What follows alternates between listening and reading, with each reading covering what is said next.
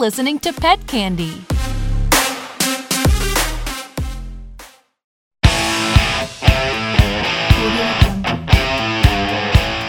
Welcome to our new show, Obsessed, a show where we talk about whatever it is we're currently obsessed with. I'm Caitlin Palmer. I'm Clay. And we're obsessed. Hi, everybody. How's it going? Welcome back to episode 6. Can you believe it? 6 episodes.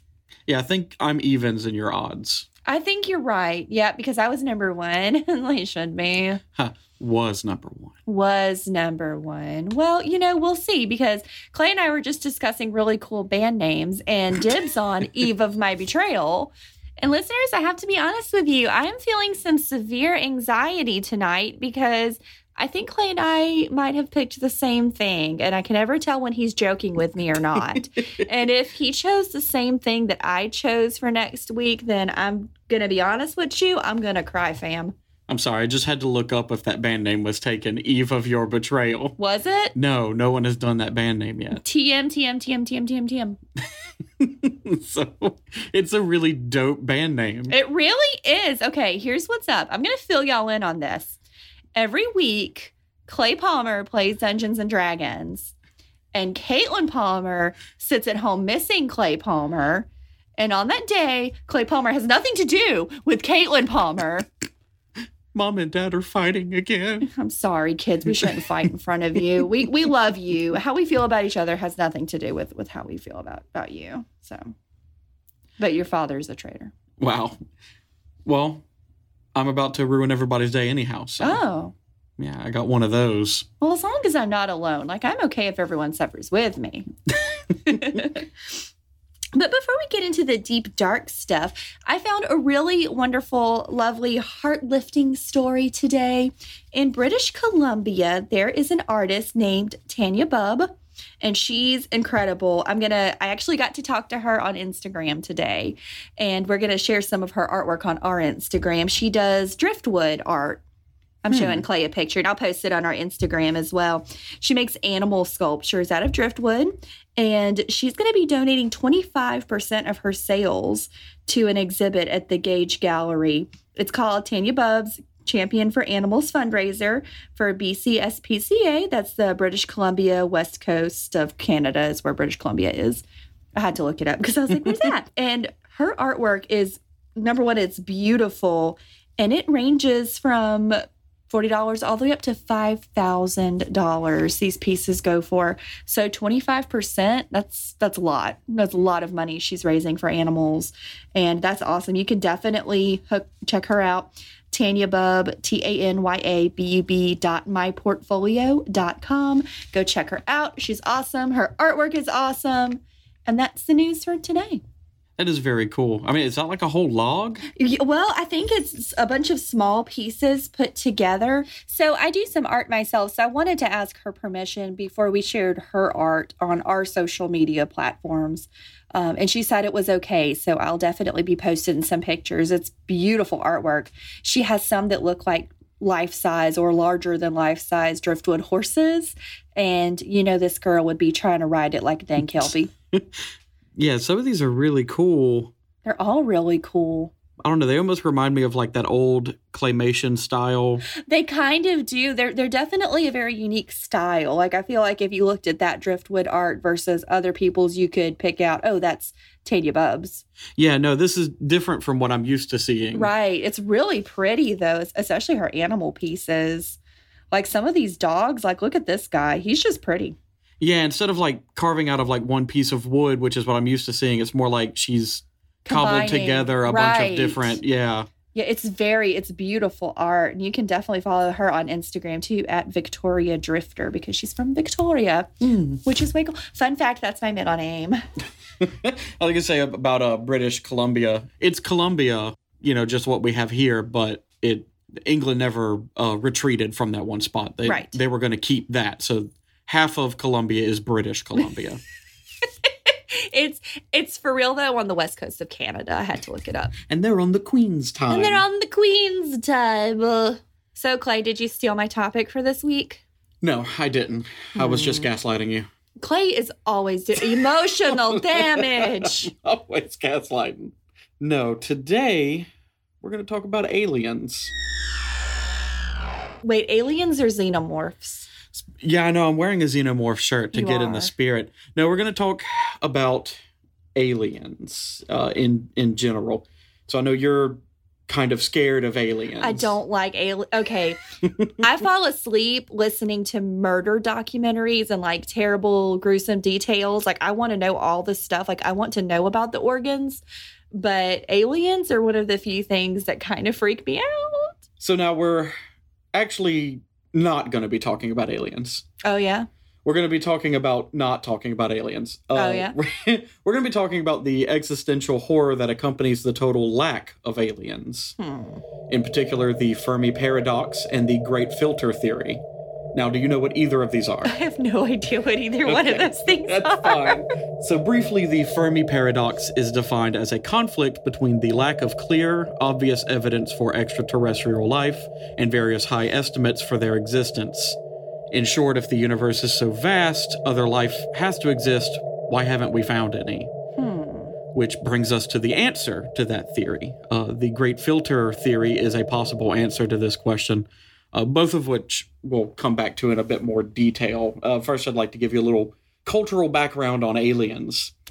So, do you know that like how Americans view aliens is totally different than how other cultures view aliens? Like this whole almost like cult following of like alien sightings and probes and all of this stuff is very American. Really? Yeah, it's not really other countries and cultures. They believe things like that, you know, they have their own sightings and that kind of thing, but like this. Now, Clay, before you go any farther, would you say that some people are obsessed with aliens? Yeah, no, I think that's pretty much. Or the possibility or the lack thereof. A lot of times in like other cultures, it's like religious or, you know, something denoting to that. But like with us, there's this whole thing about aliens. It's got its own sort of like fan base. You know what I mean? It really does. Some people really, truly are obsessed. Right. I mean, I guess, you know, places like Scotland have this problem with like Nessie.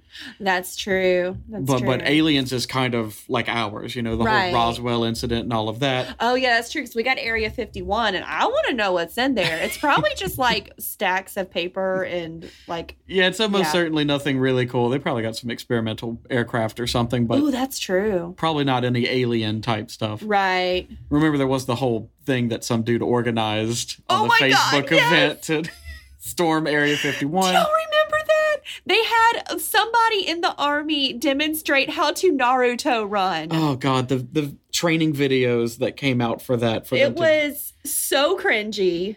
Oh, amazing is what it was. It was amazing. Side note, do you remember when Oprah was talking? Somebody memed Oprah real good, and they did the over 5,000. It was over 9,000. This is quite a tangent you're on now. We're way off track. Yeah, it happens. Aliens have a place in our history dating back to antiquity. Though popular shows, I'm not going to say the name because I don't know if we can get sued, misconstrue that every civilization's gods are aliens. We're only going to be talking about alien sightings not related to ancient civilizations like religious figures. Oh, Old School Aliens, that show? Yes, Old School Aliens. Many of the oldest sightings come from Rome, dating back to 218 BC. Wow. With reports of Phantom Ships. Phantom Ships is a cool band name, too. Also a cool band name. But that was cited and talked about by a Roman historian named Titus Livius. Ooh, that's a good name. I know. Roman names are cool. A name you might have heard, I don't know, Pliny the Elder. We love Pliny the Elder. The Elder, in natural fashion, has to get his say-so in about literally everything. He ends up describing a total acid trip of a sighting, saying a spark fell from a star, grew to the size of a moon, and then shot back up into the sky. Now, I'm really, like, paraphrasing there. I'm not getting into everything that he talked about, but it was a lot. Yeah, it was. Pliny had plenty to say. But yeah, to be fair, Pliny the Elder isn't a super reliable source. No, he's not. He's made a ton of claims that are all sorts of just straight up bullshit. But you know, for his time, he was one of the more forward thinking type. Perhaps, I don't know. I think that people even back then would look at Pliny and be like, man, that guy's such a tool. That guy sucks. Poor Pliny. So moving further up in 74 BC. Oh, no. Fun fact, we have a dog that comes to the clinic named Bussy. And I was like, do you know what that is? Do they? I don't know. Oh, fantastic.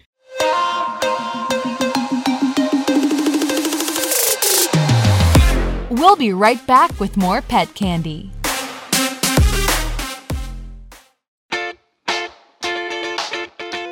Want to find out why your dog pees on your shoes and chews your stuff up? Get our new book, Pet Candy's Guide to Dog Behavior. This fun and informative book, written by our veterinary experts, gives you the knowledge you need to understand your dog's behavior and to know when and how to get professional help. Check it out! It's available for free on Kindle Unlimited, Apple Books, and even on mypetcandy.com. And brought to you by Reconcile, chewable tablets for dogs.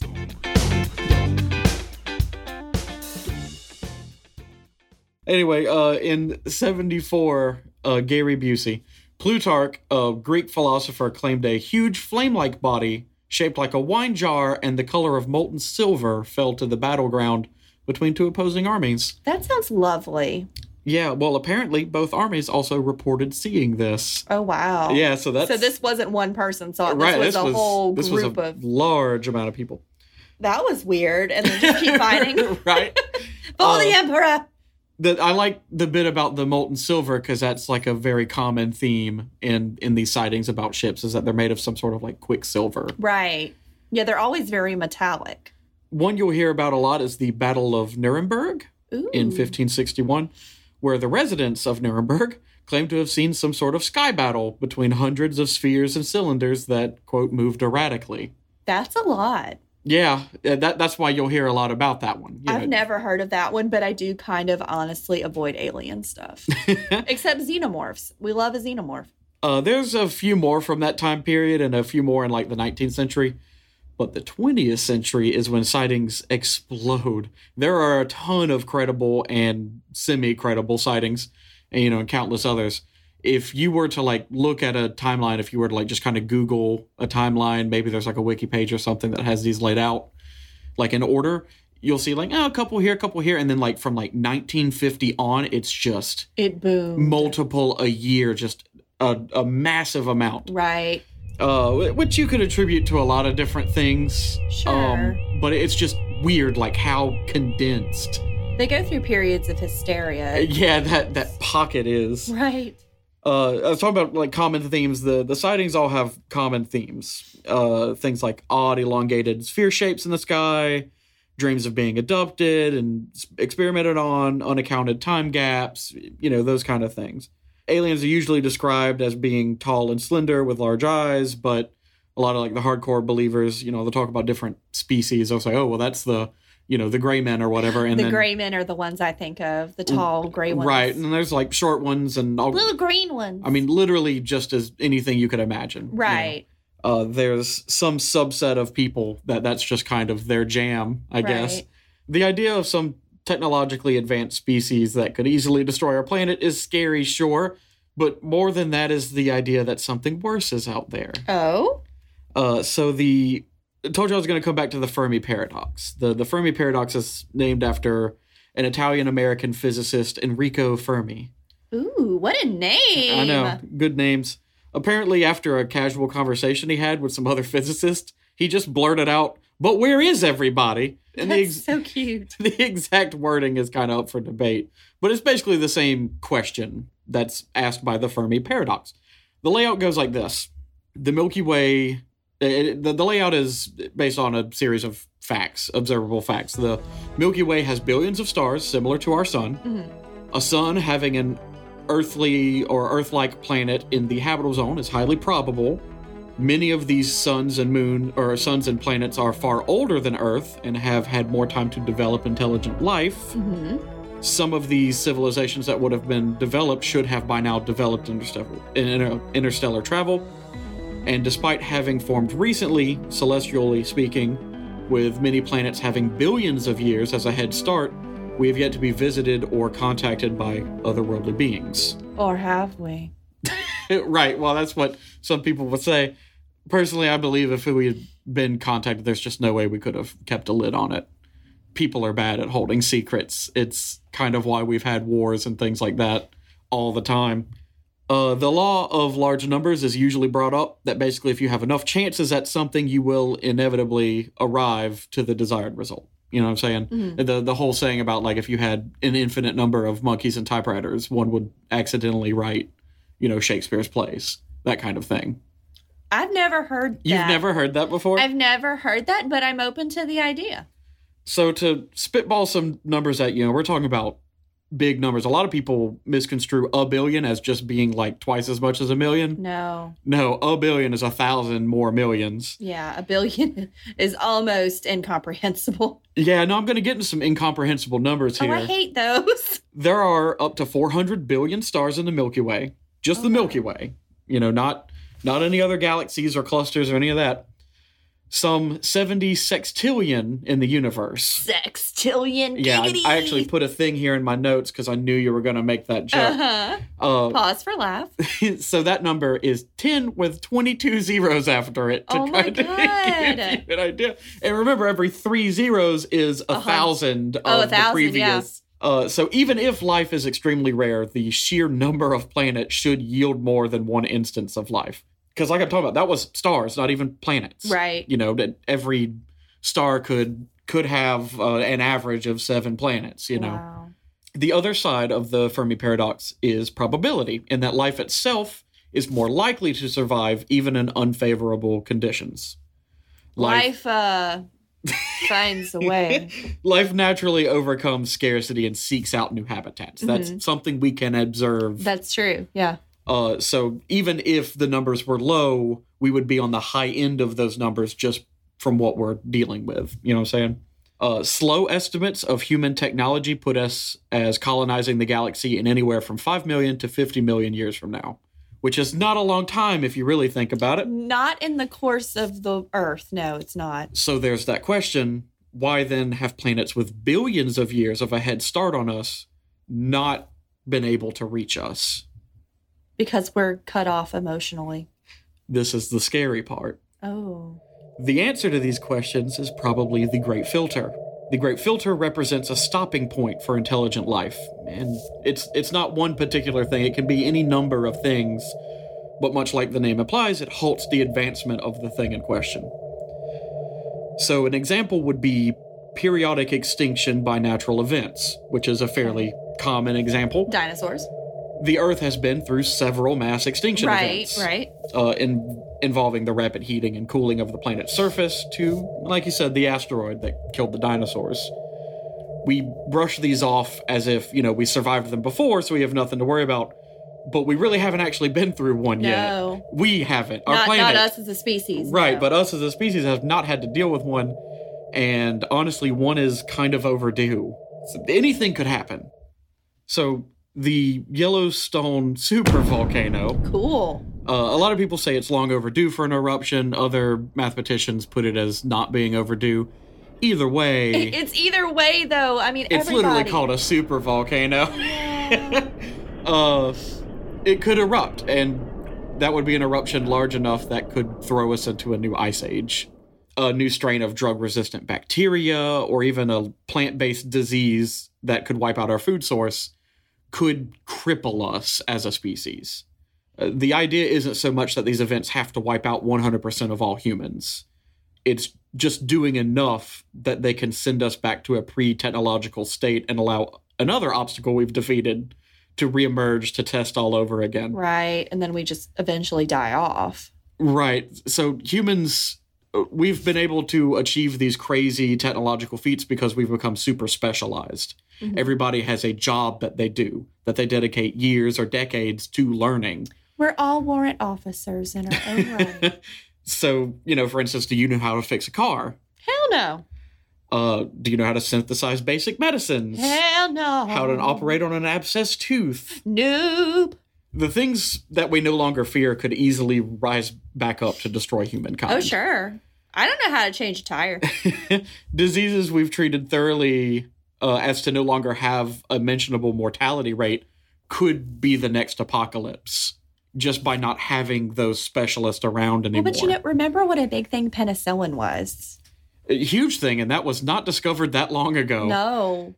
Something as simple as access to clean water could disappear in an instant, given these things. You know, we have advanced waterway systems to bring us clean water into our homes that, I mean, you don't know how those work. Nope. I just trust the water. I just trust the water to come out of my sink when I turn the handle. It's called faith. It's called faith.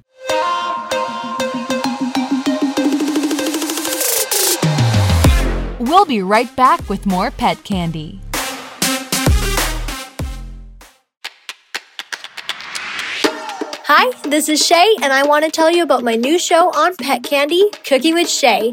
I make vegan eating easy and fun. Check it out on Pet Candy TV.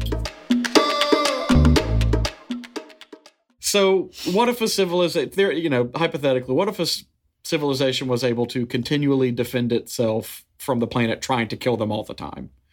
Could another civilization live long enough to reach spaceflight capabilities? Basically, the answer to that is like, sure, but they'd blow themselves up. It's reasoned that an exploratory technology increases, so too does the civilization's ability to destroy itself. Once a civilization is advanced enough to be able to destroy itself, it's in constant danger of doing so. Like the rats of Nim?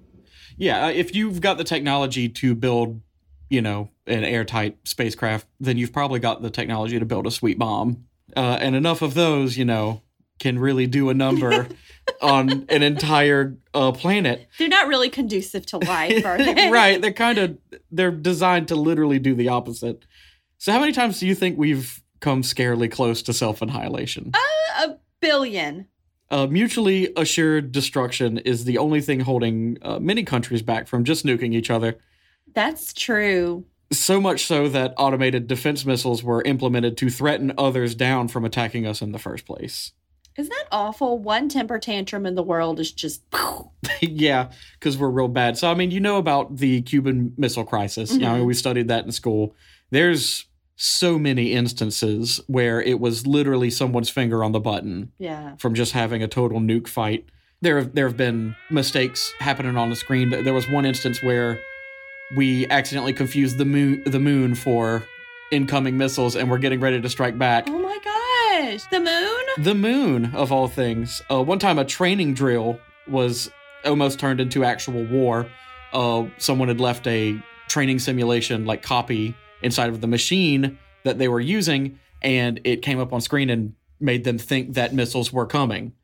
That's awful. Oh my gosh, can you imagine being the person that forgot that in there and being like, well, I'll just go kill myself again? Yeah, lit up with warnings that thousands of nuclear missiles had been launched from Soviet submarines heading for the U.S. Oh no. Everybody was alerted and started scrambling around, getting prepared to, you know, take off.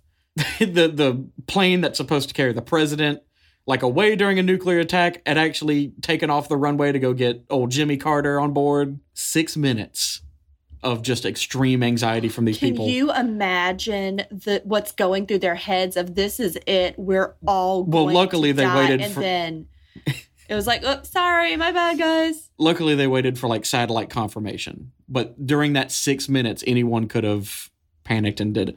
There was another instance where, and I'm not sure how true this is, but I believe it is, where they set up the missile codes for one of these strike bases and left it as a default 1, 2, 3, 4, 5.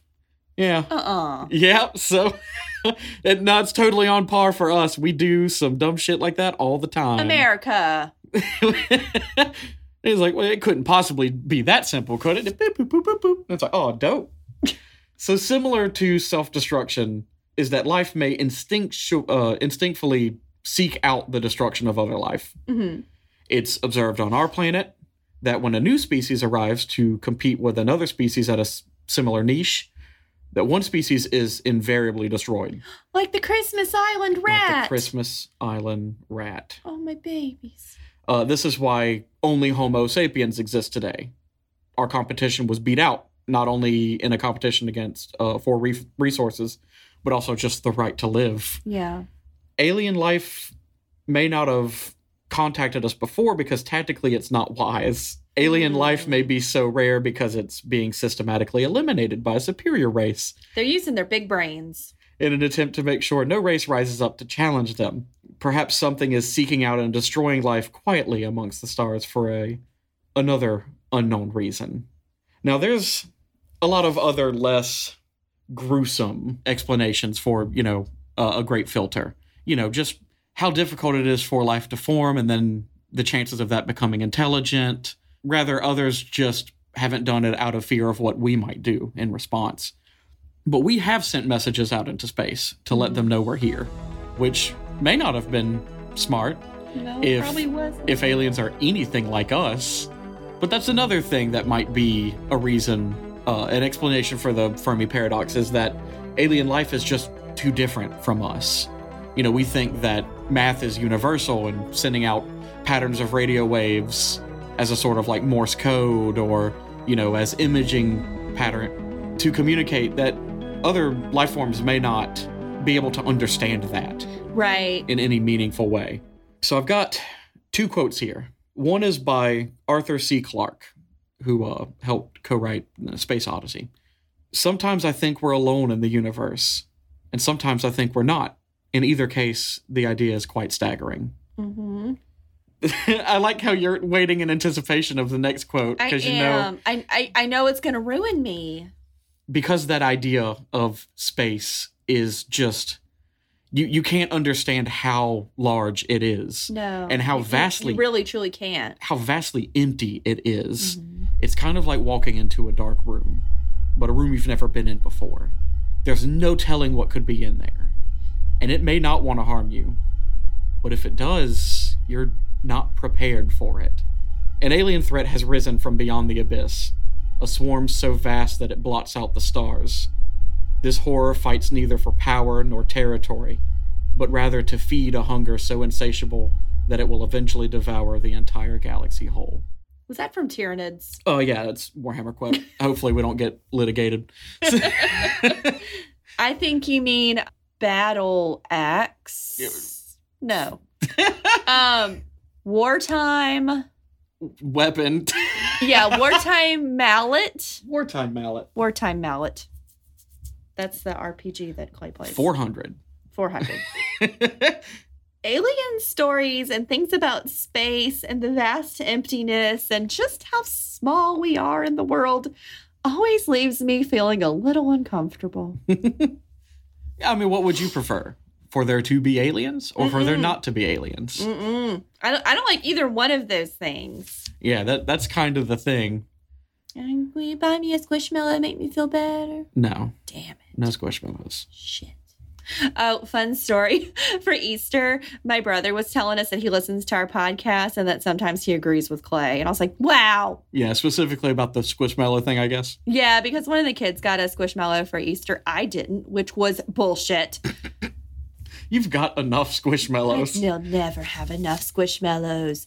So before we go, I do want to reiterate about our giveaway. So definitely go follow us on Instagram. It's @obsessedwiththepalmers. And Clay, what is our email? It's obsessedwiththepalmers@gmail.com. Yes. And then, so not only are we going to be giving away a coffee mug, some dope-ass socks, and then we're also going to let you pick our next topic. I've also got a couple of other little things in the works. What are these? I don't know about these. You don't know about these. Details to come, but there may or may not be stickers involved. Stickers. So we'll see. You can put them on your coffee mugs. You can put them on your coffee, or you can just put them like... You can put them on your socks, but do be advised it's going to be extremely temporary. Yeah, don't wash your socks with stickers on them. Or your shirts, then you'll just have that, like, residue. Oh, and it, like, just stays there forever. It stays there forever. One time, one of the doctor's little children gave me a sticker, and I was like, oh, I'm going to put it right here on my scrub top. And I wasn't even thinking about it. I went home and was just like, ew, anal glands on my shirt. So I just threw it in the washer, and then it was like, oh, well, that's ruined. No more sticker. Actually, you know what I did? I couldn't get the residue off, so I just put another sticker on top of it every day. That'll fix it. And then I got a button because I'm a grown-up and that's what I do. So guess what I'm going to talk about next week? Is it dogs? It's dogs. Technically, you kind of did a dog. I kind of did do a dog episode, but I'm gonna a dog man, little lab guy. Yeah, 6 foot tall bipedal chocolate lab. Aww. Hey, what's up, guys? Hey, guys. Oh, play me.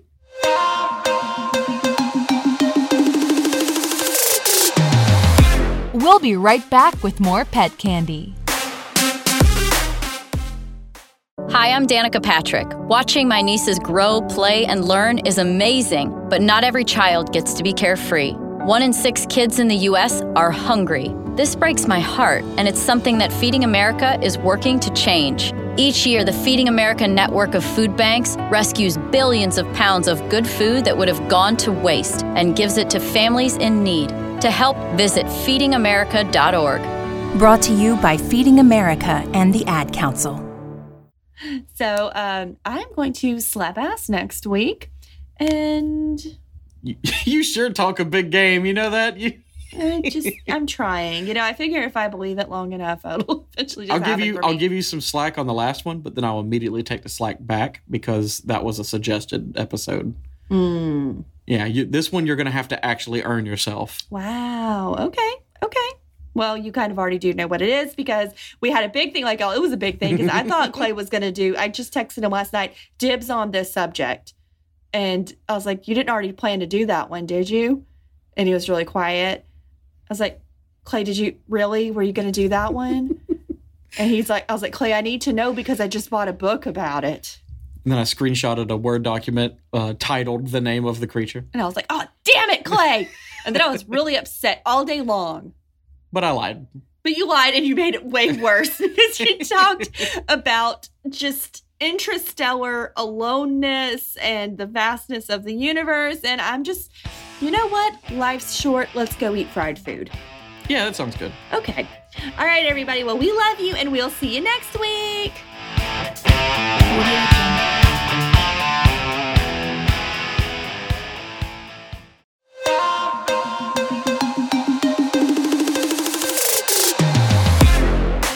It's pet candy. Pet candy. It's pet candy radio.